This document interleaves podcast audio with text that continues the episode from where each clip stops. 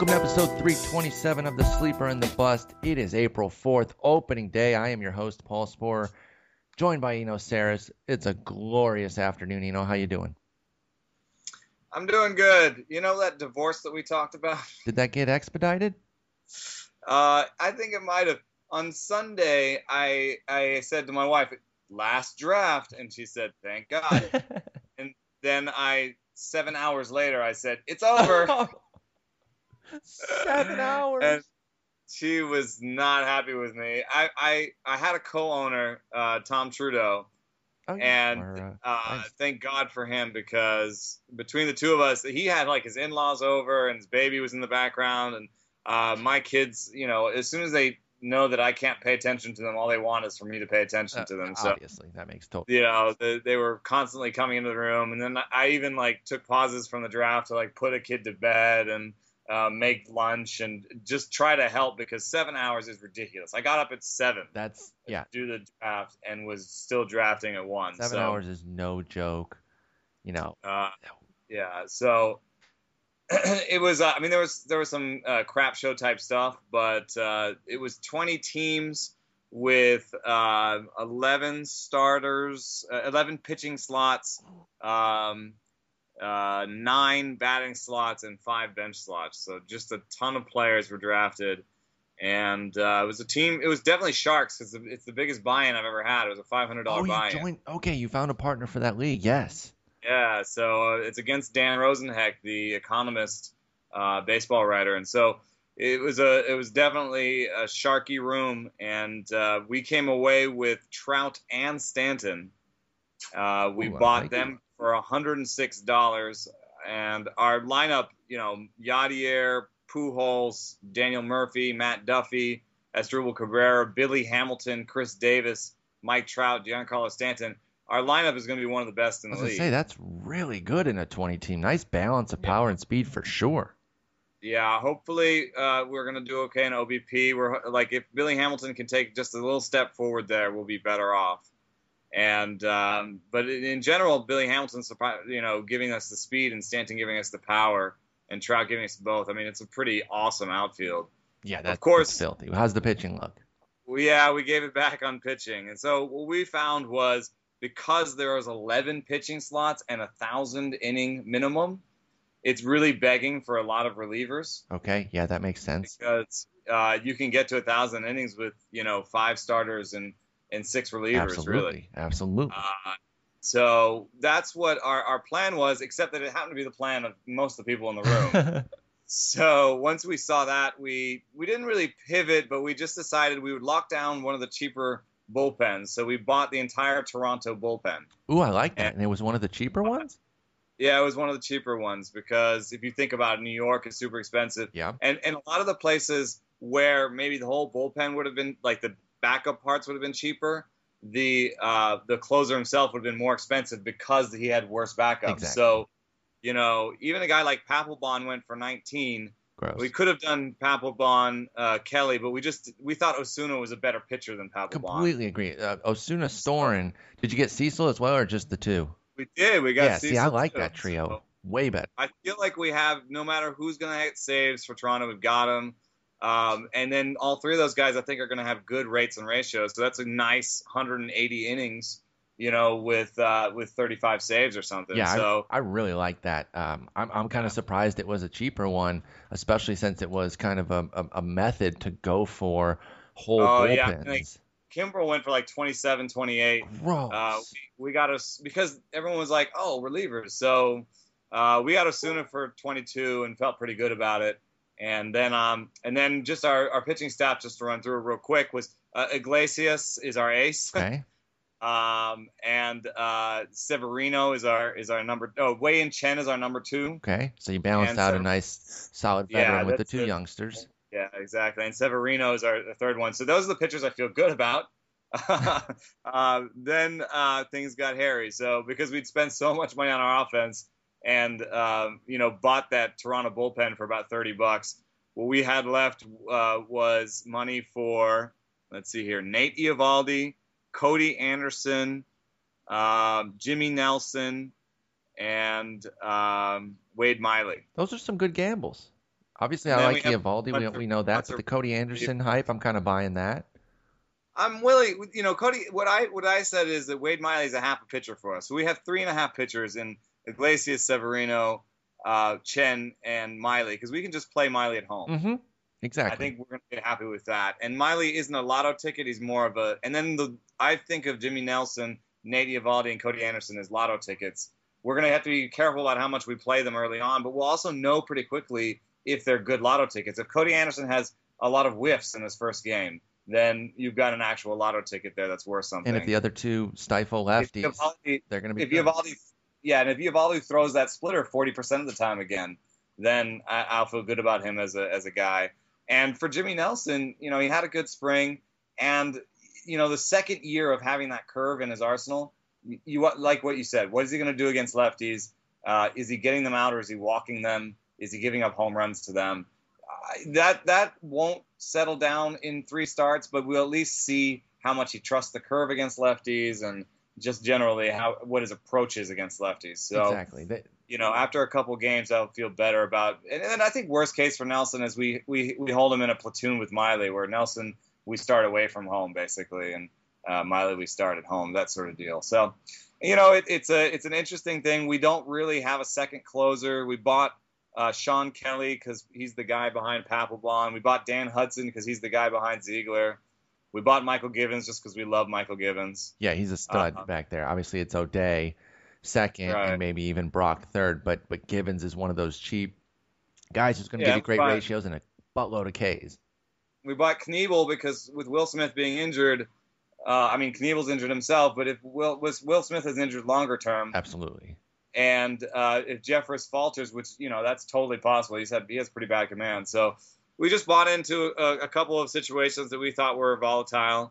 Uh, hopefully, we get one closer out of that. If we get through the year with tr- the Toronto closer plus another closer, that's how we win. A couple of our pitching lotto tickets hit, and we find just enough OBP on the on the uh, on the batting side. So well, based based on the fact that you said a lot of folks were going for relievers and it's a 20 team league, I've got no doubts that this guy is owned. But this is perfect transition uh, for what is the biggest news from today, and that's that Luke Gregerson was named the closer in Houston, beats out Ken Giles. I don't know if anyone really had that. Um, it looked like Giles was going to be the guy. We were speculating based on what they traded to get Giles, and just the fact that he's a better, more power uh, power closer type obviously that's a big surprise. Did the same team in that league get both Gregerson and Giles, or, or are they split? Oh, I, have closed it down now. I, am gonna I'm gonna put it in the rear view. But uh, well, let's I, let's, let's talk about this specifically then. People, yeah, we saw people handcuffing in that league, so I, I, would I would guess that they got handcuffed. But um, you know, uh, it, yeah, I think that uh, Giles owners should hold on to what they've got. You know, because what I've said in the past is that strikeout rate and velocity are the easiest things to hold on to, and handedness. So, you know, is he right handed? Does he throw 95 plus? And does he strike everybody out? Yes. Well, then you should own that guy, especially if he's behind a guy who doesn't do those things. Now, Gregerson strikes out some guys, but he doesn't, you know, have a he doesn't have the same strikeout rate that Giles would have when Giles if Giles is on. Exactly. So if, if Giles has got you know like a 15 K9 and his big old fastball, and Gregerson's humming along at you know, eight strikeouts per nine, letting balls into play, and sometimes hanging those sliders. You know, I talked to people in the front office in San Diego back when he was there, and they almost never believed in him as a closer. He never got a chance. There were he never really got a chance. Ample and, chances to let Gregerson close in Cincy, or excuse me, in San Diego, and he never seemed to get the gig. He was the the bridesmaid so many years. I you know I give him for a dollar and NL only you know by the time he got established it was like five dollars and it ended up never getting any saves, just a handful each year. And and I think of him just like Sergio Romo in that. Um, you know, they, their strikeout rates weren't ever, you know, the, the same that you would see out of other closers. Their velocity was never the same you'd see out of other closers, and they threw, you know, 50% sliders. So I think that Romo didn't get a lot of chances. He did finally get a big you know chance or two and did fairly well. But in order, like if you compare that to how long he was good, I think I think Romo and Gregerson were very similar in that they were good for a really long time before they finally got a chance. Whereas totally. a guy like Giles was good for like a year and he got a chance. So um, you know, I, I, think that Gregerson will lose the, the job again. And it's just, I, it's not necessarily a fault of his. I just think that when you throw 50% sliders, you know, apparently, and I've talked to people who study this from a numbers standpoint, and I've noticed this just from looking at pitch FX plots. Apparently, the slider is the hardest thing to command because if you look at if you look at plots for movement on sliders, it's the biggest. Like in terms of the spread of movement. yeah, some you'll snap off really, really big. Yeah. Others will be tight. Some will be yeah. low. Hang some. I mean, yeah, that makes sense when you think about sliders in general, just how how varied they are, and that's you know that's why sometimes they're classified as cutters on Brooks because. Uh, you, you will see a guy who has a cutter and a slider, and you're like, he never said he throws a cutter, and it's because mm-hmm. sliders are tough. They're they're really tough to kind of be consistent with. And what's what's great about Gregerson and Romo that separates them and allows them to throw 50% sliders is that they actually probably have plus command for that pitch. Mm-hmm. Like if you listen to Gregerson talk about what he does against lefties, he throws a big curveball that looks more like a slider. Uh, more, looks more, uh, a big a big slider that looks more like a curveball. He throws a back foot, big vertical one, and then when he's you know sometimes he'll throw a cutter like one on their hands, and then you know, against righties, he throws the two plane one. So, you know, he has, you know, I, I wrote a piece where like something about his seven sliders, and it was one of my first interviews in the in the in the um, in the clubhouse, and I believe that he can do all that, but I just think the numbers say that in terms of like hang, you you don't hang a fastball. You know what I mean? Like if you if you misplace a fastball, it's still a fastball. You could still get a whiff, you, especially when it's 95, 97 like Giles, or 100 at times. Right, exactly. And if, but if you hang a slider, you know, it's not, it's 85 right? Mm-hmm. And then it, it, doesn't get that break. Then all of a sudden, it's not a fastball, it's not a changeup, it's not a slider. It's just a eat me pitch. It's just so, it's basically a BP fastball. It's just sitting there on yeah. that tee. It's not going to drop, and it can get crushed. Now it's not guaranteed to get crushed. You're still talking round bat, round ball, but your point holds. The margin for error that somebody like Giles has is much larger than that of Gregerson, and that's why you do have to hold Giles in this situation. Now, I've noticed that Gregerson's not that widely available. Um, he was up at, I think, I want to say like 65% in Yahoo leagues. I think they're closer to 12 teams that they cater towards. In ESPN, he's only on 20%. They're more of a 10 team league. So in your shallower leagues, yes. But the deeper you get, the chances are that he's already owned because there was uncertainty. Even those that believed in Giles knew that there was some uncertainty with it because of all the talk and the fact that they wouldn't name a guy. So, what kind of percentage of your fab would you put on Gregerson if you needed some saves? Maybe you only got one closer in your 10 team. Uh, let's say ESPN, since he's widely available there, 20% uh, owned, so 80% available. What kind of what kind of fab are you putting if you're if you're worried that he's going to lose the job still?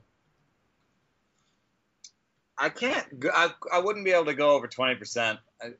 I'd want it to be like 11 percent or something. You know, like one. It could be one of your ten best moves of the year, because you know there's a chance he could close all year. But you know, I'd want to leave myself nine other big moves. You know, I wouldn't want to uh, make this one of those. And and and you know, if it's a shallower league, I'd pro- I'd probably prefer to put like you know six percent on him because I just feel like he's more likely to lose it than the other way around. You know, it's like if if it was the other way around, Gregerson was losing the job and Giles was getting it, I would be, you know, you know, push it exactly. 18, 20 percent maybe, especially you know, in deeper leagues. Hell, I'd say thirty percent at that point. If it was a reverse yeah. situation, I'd say at least thirty percent. I'd be, I'd be, I'd be going hard for Giles. By the way, I overstated it. He's only thirteen percent on Gregerson in ESPN leagues, so he's gonna be widely available in those. Those are ten team leagues, though. You might already have three close. And he's still available like that despite the announcement. So I would really, if you're doing FAB, keep it in your pants. I'd say you know six to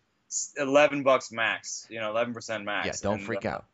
Yeah. This is unlikely to be a full year situation. Obviously, we'll continue to monitor it. If you did sneak Giles for a couple bucks in your auction, good for you. You're going to get some saves to start, but we'll see. Let's move out to Oakland. Felix Doubront was kind of a surprise winner of the fifth starters role, and I think it was more because of Hahn's struggles, Jesse Hahn's struggles, than anything Doubront really did. Well, now he's already going to the DL.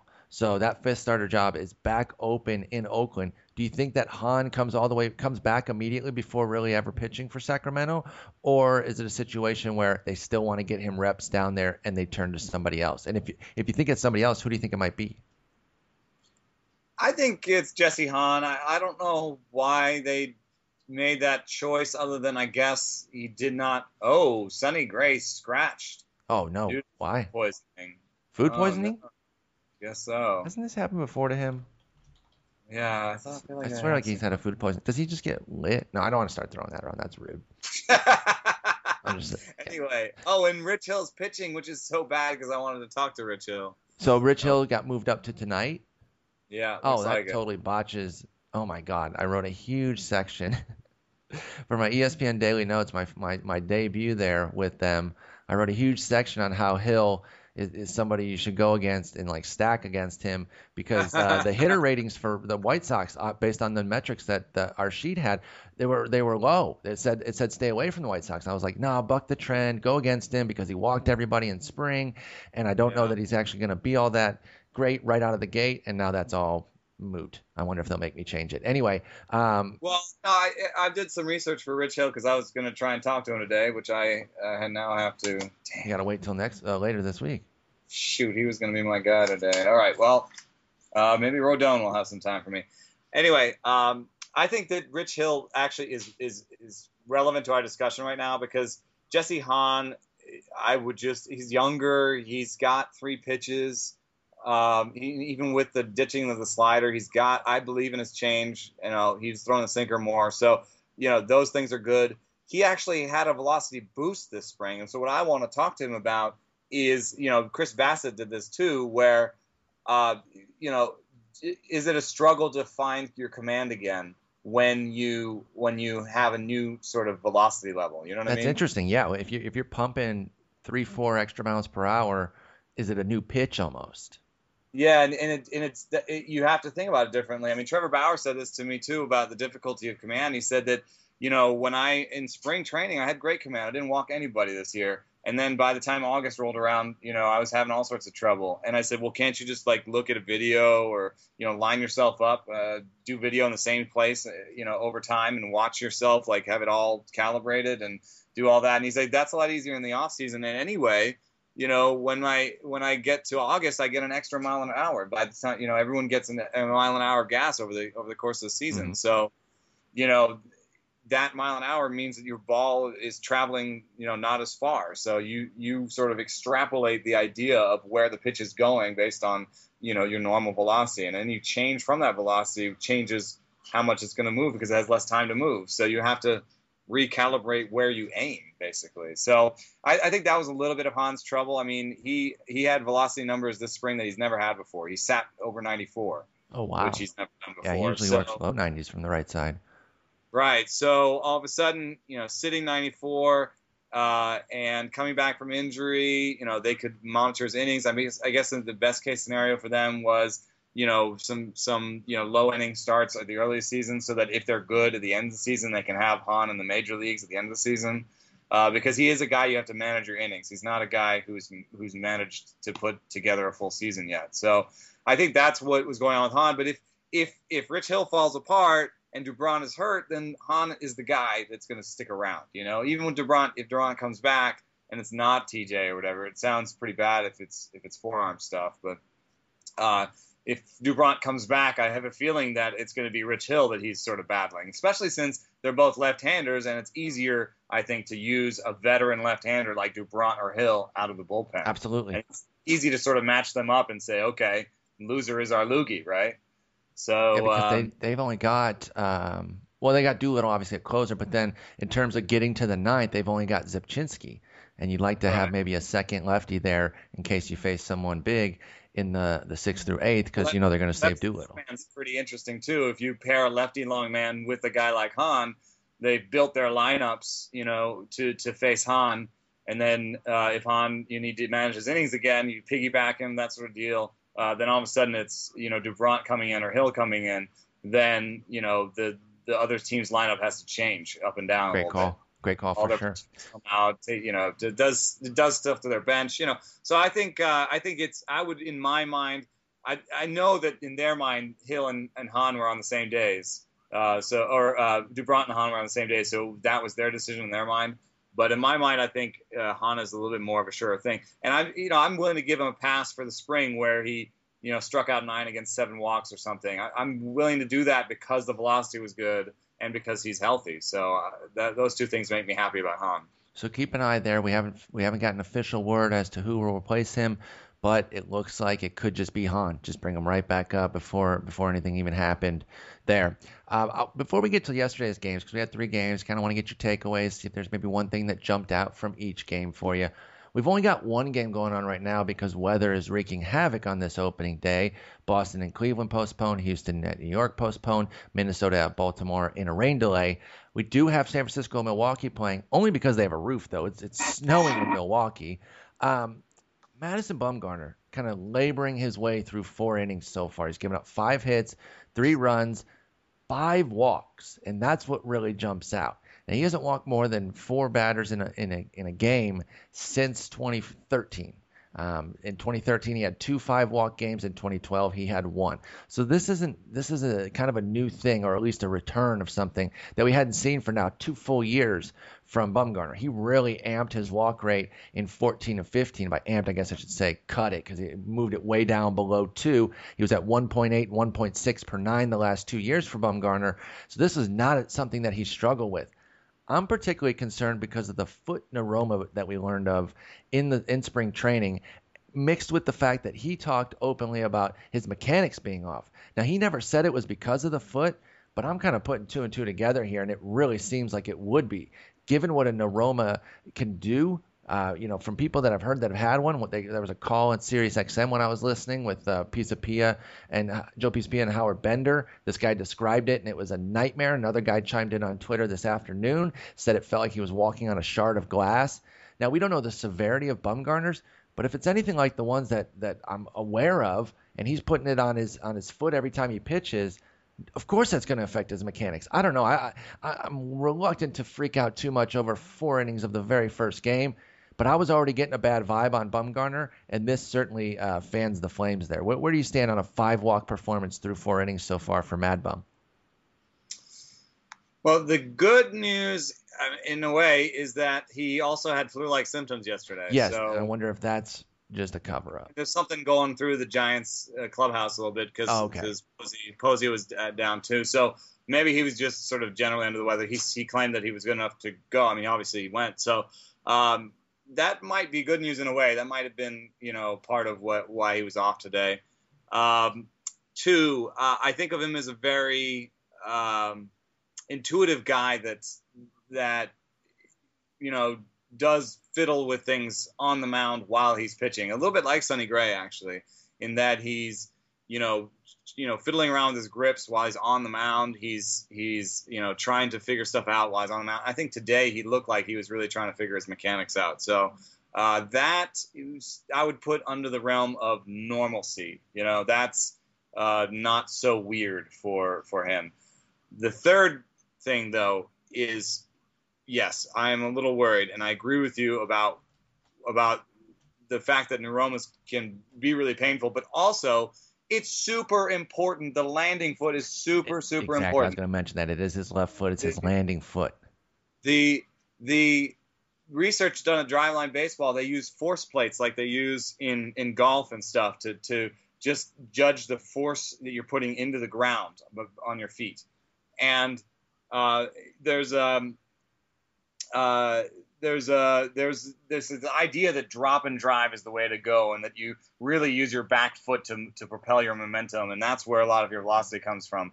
Well, apparently at Driveline they found that the back foot force the back foot force into the force plate was irrelevant almost. It was like you know had zero correlation of velocity or or command or outcomes, or spin rate or anything. So the that and I think that makes sense because you're not actually launching your body off of the mound. Mm-hmm you know you're trying to you're trying to get your hand going as fast as possible. And your hand your your back foot doesn't necessarily um, push that hand. You know your back foot basically pushes your body forward and it just needs to go that one step basically right? If you think about your delivery you you go from your back foot to one step out in terms of what your body does in the delivery, right? Absolutely. So you don't have to push that hard off the back foot to go one step. So, you know, I think that's mostly what's happening there. And then what they found was more correlated to velocity was trunk rotation So obliques are really a big deal. That's a bad news for DeSclafani. And doesn't and also, you know, Bumgarner not only with the foot, but had a, had a rib issue as well, uh, rib cage. So you know, kind of in that oblique area. If that could be affecting him with his trunk as well, that's just another thing going on in addition to the flu and the neuroma that could have led to today's five walks. Right. It says tightness in his rib cage. That's definitely a thing. Uh, and that's so those are two bad things for for a, a, pitcher. And then what I was just to finish the foot thing that what they did find was force into the force plate on the front foot was very highly correlated with velocity. And I think what's happening there is you're basically, and you, if you watch Bumgarner pitch, he does it a lot. I mean, you can really see it. And sometimes people call it pitching across your body, but what I prefer to say is like think of a pole vaulter. What you're doing is you're sticking that front foot down and you're vaulting your whole body around it. You know, yes. that's it a good analogy, by the way it becomes like a pivot point where you put you stick that thing down and then everything comes around the side of it. And that's where your velocity comes from is that your body turning around a little bit of your spine pushing forward because you actually move forward and release out in front and then your arm whipping around. So that's that's more of your velocity rather than the back foot. So he's landing on something that hurts every time and it's really important um, that he lands on that correctly. So I, I just wanted to look at some uh, velocity readings here for him. Um, Bumgarner? today, yeah. In the third inning, uh, he was 89.90, which is a little bit down for him. What's he, what's he uh, normally sit at? What's Bumgarner normally sitting at? You started. You usually see 92s and 93s. Okay, yeah, I that's what I thought. Single 92 and 93 out of him today. So yeah, his velocity was down. So I mean, it, could, it just could be a combination, and and uh, so I, I I thought the flu thing was a little, little, more BS, and you put you shed some light on that that it was affecting them, and then I I saw that Buster Posey had had uh, had a situation there, so that's definitely part of it. I'll, I'll give them that because I kind of poked Dude, fun. He at... was sitting 80, 89 today. I mean, he had some 91s, but when he reached back to get 91, that's a that's not uh, normal Bumgarner. No, no, it's it's definitely not. So so yeah, Bumgarner was averaging 92 last year, as you kind of alluded to. We we fact checked that. That's exactly where he's at. We didn't see a single 92 yet today. He is going to come back out for the fifth. He did just bad after a Matt Duffy two-run homer, so we'll see if he can if he can pump it up there. But he's definitely having a, a, a day of struggle. The struggle is real today. Is it flu? Is it foot? Is it rib cage? Is it just is it just a slow start? That's why you can't make a move off of this for Bumgarner, but you should certainly have your ears perked up and be paying attention to what's going on with him. You think that's the right advice, you know, or would you actually make a move? No, I, uh, you just uh, you can't sell low. No. I mean, at least you at least if if he has a good start, but is still sitting 89 because velocity becomes you know normal very quickly. So if he's still if he's still sitting 89 90 but he has a really good start, you know, in the next start or something, then then I would I would consider trying to sell him based on the good start rather than um, you know jumping off board. Yeah, exactly. After five walks. Okay, cool. Well, uh, and I'll also quickly mention we're not even going to talk about him, but just Matt Duffy hit a bomb. I, I said that he's two for three, four ribbies. I got him for a dollar in my tout head-to-head auction. No big deal, guys. No big deal. I'm just going to dominate that league, and it's all right. Let's talk about yesterday's games because we got three of them, and I kind of like the, the the triple header on, on Sunday. I'm, I'm cool with it. I was doing an NL auction. I know you were in the midst of that of that. Uh, I almost said 20 hour. It was 20 teams, seven hours your wife really would have killed you if it was 20 hours, but uh, you got it done in, in under that, thankfully. Um, so I don't know how much of the games you got to watch yesterday, but you got to scan the boxes. Maybe you had it on. Maybe you watched quick pitch to kind of catch up. Um, let's just start with that St. Louis at Pittsburgh game. Pittsburgh wins four to one over the Cards. Wainwright was was okay. Uh, Liriano was very Liriano esque, and this is such a Liriano start. Six scoreless, three hits, 10 Ks, five walks when the stuff's so filthy that uh, you know. It, sometimes I think it's almost like maybe we should give guys like like Liriano a little bit more of a break because we say, oh, you know, his command sucks because he walks so many guys. Maybe his stuff is just so damn filthy that uh, it's tough to command, and maybe there should be a little bit more leniency there instead of saying it's a negative against him. Maybe the positive, maybe you spin it on a positive way and say, man, your stuff is so good that I'm not sure anybody could necessarily command it. But did you have a, a takeaway or two from that game? Uh, well, again, whether you got to watch it or if you just scouted the box. Yeah, I watched some of that game. I, there actually for me it was a little bit more about the relievers. I was interested in seeing what was happening with the with the bullpens. And uh, you know, Neftali Feliz came out in the eighth inning of a three. I think it was at the time it was a three nothing ball game. I swear to God, if they rebuild him, I swear to God, Searage to the Hall of Fame immediately. Well, you know what's weird is that the the curveball didn't look very good, and you know somebody made contact with it to the outfield, but it was uh, it was it was a lazy fly ball. So I'm not ready to say from that that uh, that he's all the way back, but it wasn't Archimedes Caminero. So, mm-hmm. you know, don't know what's up with that. They didn't bring him out in a in a tie game. They brought in Watson in the seventh, which I thought, okay, well, here's an opportunity. Caminero is going to be the setup guy. Mark Melancon struggled, and Melancon is one of my picks for the most likely to lose his job this year. Same. Because he's 89 without any strikeouts, and he doesn't he doesn't have that Romo-esque slider or anything. he had so 51 I, saves last year, man. Come on. 51 yeah, saves. Yeah, ERA, dude. Yeah, yeah, check out his ERA and his 51 saves, dog. Yeah, listen, I got ripped up on ESPN for writing that he would lose his job. I mean, we went we went through this last year. Uh, he struggled early, and it really looked like he was going to lose it. They've got candidates though, and they're a contending team. I don't think they can afford to go through the same thing they went through last April. So if the velo's down, he's not, you know, getting Ks. Now he did get a K here, so you know he has one strikeout, one inning for Melancon, but the two hits, the run. I don't know. I'm I'm still nervous about it. It makes Tony he Watson. Look good. What's that? He didn't look good. He didn't look good. He looked no. nervous. And, 25 and, pitches. Yeah, it was it was it was not a good outing. Uh, Seung-Hwan Ho, uh, on the other hand, actually was hitting 93. So uh, that's not a velocity. I thought he was going to come in 89, 90. That's exactly what I thought he was. So two Ks you know, as well. Two Ks. He's 92, 93.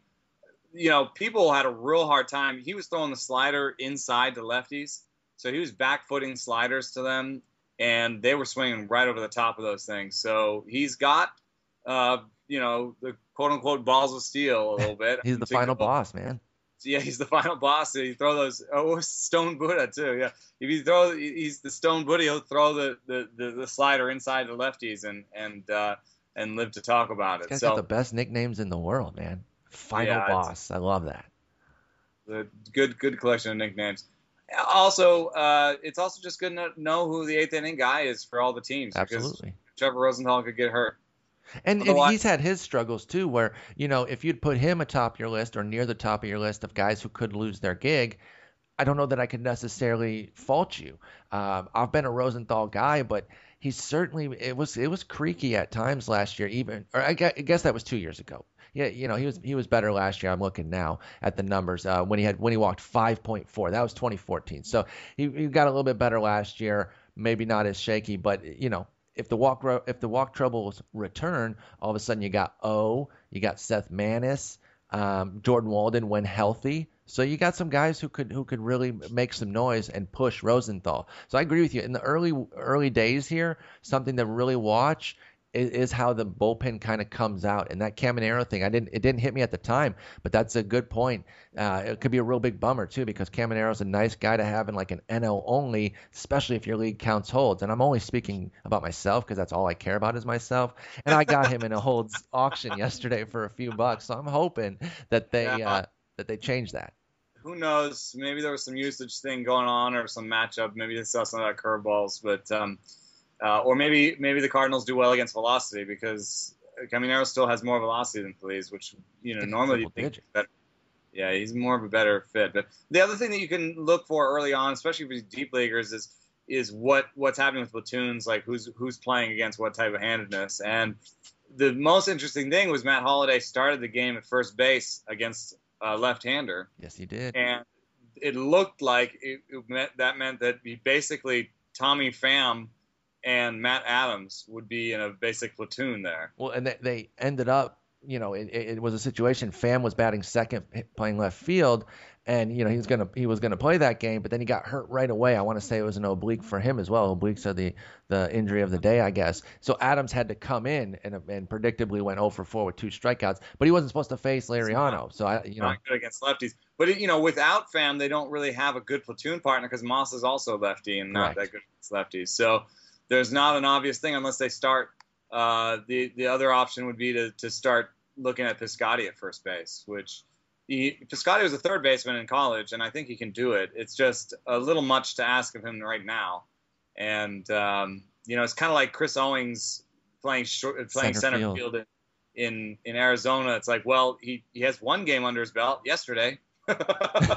you know, like so if if Piscotty, you know, we and we talked about this last year. If Piscotty starts taking ground balls at first base, that's meaningful. So that's something to watch for now because they whatever their plan was before, it can't be the same. Tommy Pham is hurt; he's on the DL, and they're going to face lefties again. So that's an opportunity of some sort. What it's if, a pretty small opportunity, but what if they just petition the league to not play lefties until he's healthy? You think that would go through?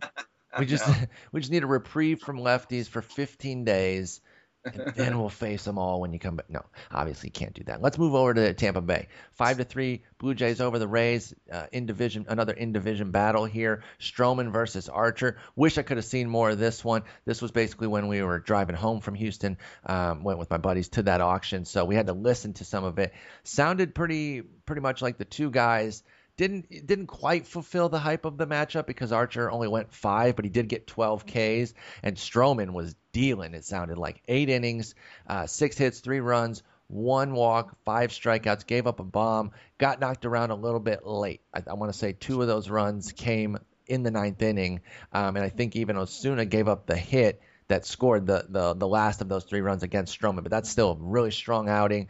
Uh, Tulowitzki hit a bomb. Corey Dickerson hit a bomb. What'd you take away from this ball game?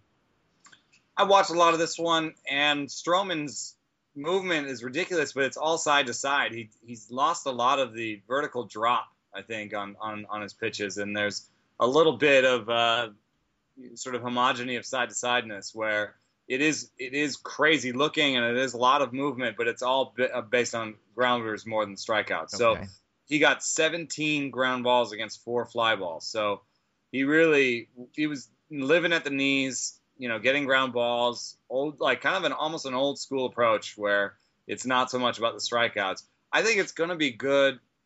It's going to be fine. It's it's good, especially in that ballpark. It's good for his ERA and his WHIP. I just don't think he'll be an ace at the end of the season. We'll have to see if you know his his rates get him there. But based on his strikeout rate, I doubt he'll.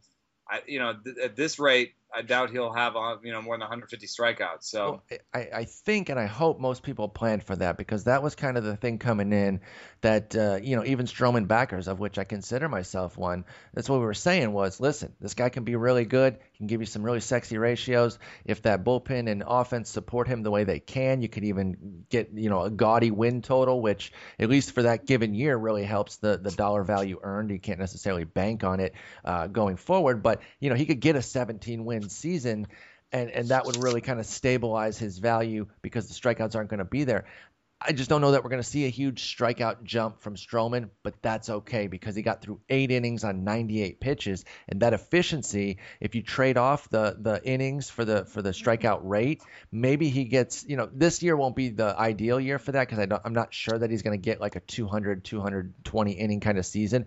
But going forward, even if the big strikeouts don't come for Stroman, he almost looks like a Sonny Gray type who can get you to the 170 Ks by sheer volume of innings, and then you're less worried about the K rate unless you play in an innings cap league. Yeah, yeah, I could see that. I could see that. Although to me, most of my leagues are innings caps leagues in some way or another. But, okay. Um, Which, but no, so then you got to be mindful of that. It might be overstated. I think you're right. It might be overstated. I mean, if he if he gets 150 Ks and has a three ERA with a you know 1.1 WHIP, then I think he's probably going to be an ace. Just because a lot of the people that we think of as aces right now will get hurt, and he'll be a sort of back end ace. But um, you know, he won't. He won't. He won't be like a fantasy Cy Young winner. Like he won't be a 240k. Yeah, that, that's know, just Kershaw monster. Barring a change, he won't even be Archer, who who popped 252 Ks last year. Barring a major change, struck out 12 and five last night. He's so filthy. He's so freaking filthy. I love Chris Archer. That those two are two of my favorite emerging arms. So I had tough time trying to back either of them. I got them on so many different teams. I was just like, please, not a huge high scoring game. I'll take. Uh, I got I got a, the pair in one league. I took them back to back, and I'll take 13 innings, five runs with uh, 17 strikeouts. That definitely works. The uh, I guess from the lineup standpoint, the thing that was most interesting is that Colabello started a, started the game against Chris Archer. Oh, so that's right. That's righty on righty. Yeah, They could Smoak they could have put in Smoak in, but he didn't. point, but he didn't even get in that bat. So Wow, that that's that is interesting because Colabello did look like a platoon option. He had that massive BABIP last year, but I, I don't know. I, I I think even with the BABIP coming down, you know, scrap the mm-hmm. 321 average, you're not going to get that. But if you get a 275 average and double digit bombs, and the runs and RBI totals are going to be higher for him than a normal platoon guy or potential platoon guy because of that amazing lineup he's in. So I don't know. I kind of liked Colabello coming into this year. Got a few shares of him in deeper leagues. Maybe a good DFS play as well. I would still probably lean toward him against lefties as opposed to uh, these these righty starts that he gets. But if he gets this more volume against righties and can hold his own, he was really good against them last year. Uh, but that's where the big BABIP really came from. It was a 428 against righties for Colabello, and that ain't happening again. you know, the the news is mixed. He, you know, had a golden sombrero or whatever, struck out three times, I thought you and uh, four for the gold. Is it, maybe it's like a silver Oh. sombrero. whatever. He, he didn't do well in terms of results, but the fact that he was on the field against a righty to start the game is interesting. Uh, Michael Saunders bat seventh, um, and Kevin Pillar first, so that's somewhat meaningful. Two, two knocks uh, for Pillar, two knocks. Logan Morrison looks like the uh, first baseman. I mean, we knew that a little bit, but you know, it might be helpful that he's the first baseman, and not the DH. Maybe Dickerson stays healthy if he's more of a DH. And, so, and, uh, um, he hit that bomb. Dickerson hit his bomb as the DH yesterday. Yeah, so you know, I think uh, those are those are really the takeaways there. Am I boring you? I mean, I'm the most boring person no, ever. I was told on, child, on Twitter. No, I'm te- I'm teasing you. I'm teasing. I know my my child is still. I'm gonna murder him. Don't do that. Uh, instead, let's talk Mets KC. The Oh did, no, I think I'd rather murder somebody than talk. So, sorry, that that's right. That's not that's not nice. I, sh- I shouldn't do that to you. Uh, talk about your your beloved Mets. They had to lose tough one, four to three. Interesting game. We didn't see any retribution for the Alcides Escobar thing. Maybe they're saving it for when Syndergaard starts. Uh, the longest freaking intro ever of the of the World Series thing with the banner and all that. I'm sure that you were loving that. Uh, our colleague at Rotographs helps with the bullpen report and covers first baseman Paul Costava was dying. Uh, I'm in that NL auction with him. We were watching that intro. He's like, "Come on, how much longer is this thing?" So that's how they're sticking it back to those Mets fans is uh, is is with two celebrations. There's going to be another one at the next game. I don't know what that is. Maybe they're giving them the rings. I I really don't know. But close game it was an exciting game. I thought Harvey uh, I thought Harvey pitched better than his line score. Uh, Volquez was all right too. Soria really had the big trouble there in terms of when you're looking at bullpens here. He gave up all three of the Mets runs. Um, Hochevar came in, stopped the bleeding there. Wade Davis was his excellent self. We didn't get to really see a chance of how the Mets bullpen's going to play out because they were losing. They went Colon, Blevins after that. Uh, pretty standard stuff when you when you're in a losing situation. If they'd gotten a lead, I'm sure we would have seen like Reed and Familia, or whatever the case may be. What'd you take away from the final game of the night? Harvey's command isn't that great, you know, and I think uh, just his natural command isn't that great, and I think that sometimes that finds its way to the forward in terms of hits more than walks. Even I mean, he only walked two people, but he wasn't putting it exactly where he wanted to put it. And uh, they're a great team for contact, so you know maybe you don't um, judge Harvey by two strikeouts in five innings too harshly. Yeah, But, that's, that's the um, tough part. Whenever a stud faces, even when studs face KC, they just usually don't have that strikeout, the the big strikeout rate.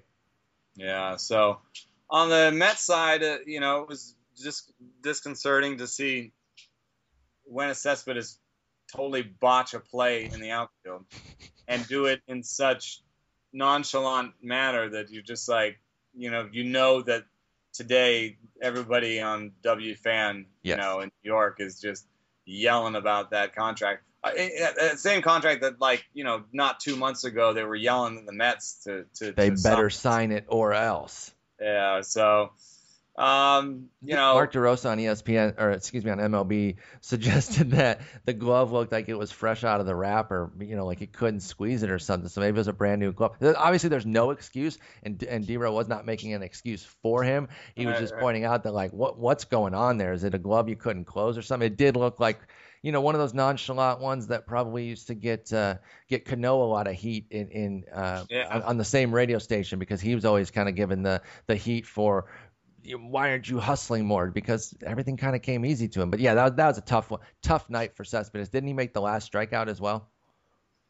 Yeah, it wasn't a. It was. Uh, he battled a little bit back from you know 0-2 or something to make it full, I think. But yeah, it wasn't the best night for him. And um, you know, I I don't know what else to take away. I mean, it seems like Walker and Asdrubal Cabrera are going to be, you know, playing most days. So I think uh, Wilmer Flores, if he gets any playing time, is going to be mostly in relief of David Wright, who looked not so great on defense and couldn't catch up to the high heat. And um, we may we, he may not be very valuable this year. I thought, you know, I wondered if he'd be worth a dollar, and I've got him on my on my keeper league, and I'm thinking he might be my next dropper. I just uh, maybe I'm overreacting, but I don't think that he's going to play every day. He's I don't not think going to play a lot. If he played every day, I think that his ceiling right now would be like 18 homers type power because he didn't really have a lot more power beyond that before, even when he was healthy. And then you're just going to start seeing him miss games, and they, they may not be games that you can be well prepared for. So he's kind of the guy that you may have to be on Rotoworld every day Exactly. and- and or- or like following on Twitter, like getting in in um, on Twitter, just getting into people's faces about uh, you know the, the beat writers about if he's going to play today. I'm you know making lots of friends with with uh, local beat writers. Right playing today? Is right playing today? You just get an auto tweet at around 2 p.m. to Mm-hmm. the the Mets guys. Marc Carig. Mark yeah, Carig. you're up Carig's butt uh, every day asking him. He's like, dude, you ask me again, I swear to yeah, um, I think there was a stat uh, again mentioning Paul Costava, who uh, is a is a diehard Mets fan. The right play that he missed on on the on the Infante bit, uh, the, the ended up being a single. I think Mark Simon and Paul had retweeted it. Something that said that it was 84 percent uh, of the time that play, based on the on the statcast of it, is an out, and and Yeah. Wright didn't make the play. So shaky defense, not looking good against the Heat. Ugh, it could be tough, and I understand the name value makes it tough for people to want to cut somebody like that. But like you said, he might actually be an early cut for you if you if you went ahead and took the gamble on David Wright, and that's unfortunate. I did like what Michael Conforto did. He got to play DH because it's in KC, so Lagares could still play center. He went two for two with two walks. No surprise that he's ripping up righties. We we always know that he can do that. I just hope he gets more PT against lefties. Not too much to add. We did cover him very recently, so I'm not uh e- even needing a huge comment from you. I just love Michael Conforto. Yeah, and it was such it was he takes such great at bats, man. I mean, he's just really solid. He's not going to swing at your pitch. He's not, you know, he's he's really got a good idea of what's going on at the plate. I uh, and I, I I like that he played DH actually because that means that gives him a few more games a year. So I I think maybe he can get it up to, you know, 500 plate appearances or so. But I think to get him you know into full time pants, you gotta there's got to be some injury somewhere, and that, you know we talked about how that's possible with Granderson being older and um, Cespedes, you know, doesn't always have perfect health. So I didn't sign off on a Granderson injury at all, just so we know. Just that that- it might happen. No, I know I'm teasing, but I want that out in the world, Curtis. In case you're listening, I didn't sign off on that at all. I don't want you to get hurt. I want you to play 164 games this year. You need to figure out a way to get a couple extras. Um, you know, that's going to wrap us up because I got to eat some lunch before the rest of these games really get going. And um, Jason and I are going to be back on the horn tonight since we couldn't do last night because he was also in an auction. So all three of us had an auction. Since that happened, you're going to get two back to back instead of Sunday, Monday. It's going to be Monday, Tuesday. So we're going to record later. We'll be talking. You and I will be back Wednesday. Is that is that a go? Are we fully on the regular season schedule? Yeah, we should do that. Absolutely. So look forward to Wednesday. We're going to be trying to get them out earlier as the regular season goes. There's still going to be some some issues with uh, scheduling from time to time. So please don't crush us on the schedule. But you're going to get your three podcasts a week. That's for dang sure. We can guarantee that. It's opening day. We're back. I'm geeked. I'll talk to you in a couple days. You know. Yeah, thanks for listening, everybody, and uh, we're we're just now starting. It's going to be an amazing season, I think, and uh, we hopefully we'll have some more guests like John Smoltz we did had in the past, and uh, just really give you the best we can do in terms of analysis uh, on the regular from the three of us. I, I I really thank you for listening through the off season with us, and yeah, very uh, appreciative this, of that. You guys kept us in the top 20 on the regular, and it wasn't Yeah. even baseball season. We were competing with football, with soccer pods, with wrestling pods, you know, with general sports pods, and it wasn't even baseball season. So we really appreciate that. And now, now I'm going to be going like I'm going to the clubhouse today. I'll be going to the clubhouse. There's all sorts of stuff that doesn't fit into the pieces I write that'll that'll be useful to you guys. So I think we're going to have a lot of fun this year, and just keep uh, hitting us up on Twitter or email if you if you got any questions for us. And Sleeperpod at Gmail. Be a lot more mailbag in season when with your questions. Uh, yeah, so we'll get going. We'll talk in two days. You know, take care. Thanks for listening.